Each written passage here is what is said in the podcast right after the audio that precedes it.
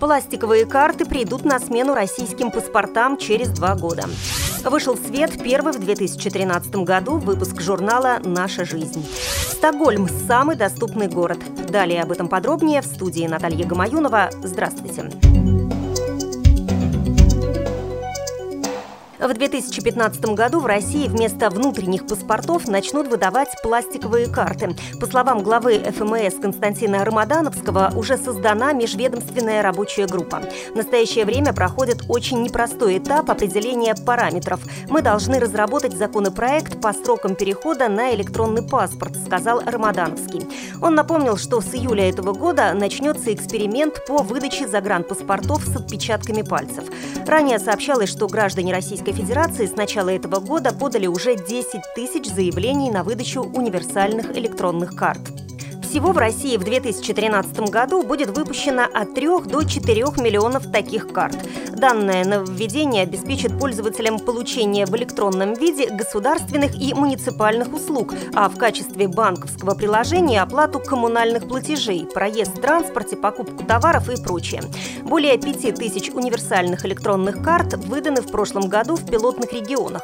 Карты выдаются бесплатно. По всей стране открыто более 400 пунктов выдачи карт. Министерство экономразвития ранее оценивало расходы на выпуск и внедрение в течение пяти лет на уровне 135-165 миллиардов рублей.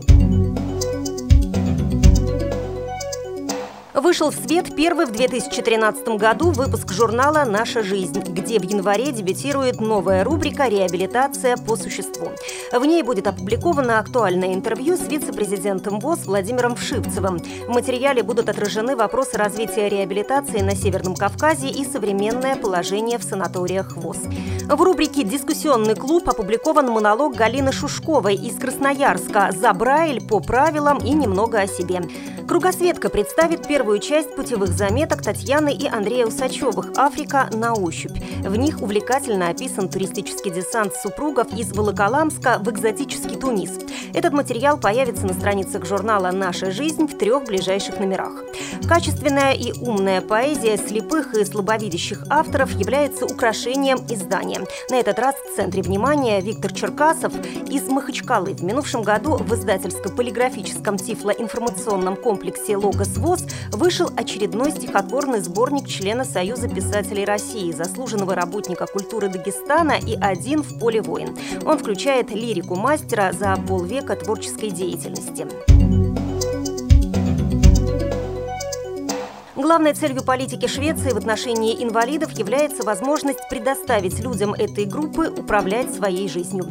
В частности, агентство транспорта города Стокгольма делает все необходимое, приспосабливая здания города, пешеходные зоны и магистрали для передвижения людей с ограниченными возможностями. Для этого из бюджета выделено тысяча миллионов шведских крон. Пешеходные дорожки, примыкающие к транспортным магистралям, спроектированы и для инвалидов-колясочников, и для слабовидящих или полностью слепых людей. Жилые районы оснащены пандусами, а в старой части города изменили даже форму дренажных канав. Прежние квадратные перестроили на круглые для удобства передвижения на колясках. Особым достижением в агентстве считают внедрение дорожных навигаторов. Это обычные мобильные телефоны с GPRS, в которых установлена специальная программа. Она помогает слепому или слабовидящему человеку проходить по безопасному и самому короткому пути. При этом параметры прогулки можно запрограммировать самому.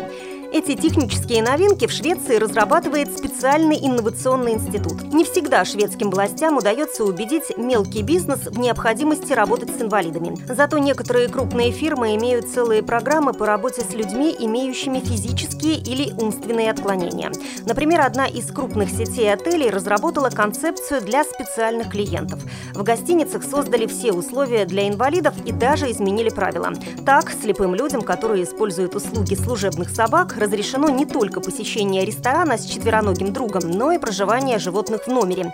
Не отстает от представителей гостиничного бизнеса и крупнейший в Швеции сотовый оператор, который создал специальную трудовую лабораторию для привлечения в штат сотрудников людей с физическими ограничениями. Программу «Беседка», в которой приняла участие независимый журналист стокгольмского издания для инвалидов по зрению Лэнс Ох Рикснет Софи Хейне, слушайте в нашем эфире завтра, 25 января в 17 часов. Это был информационный выпуск.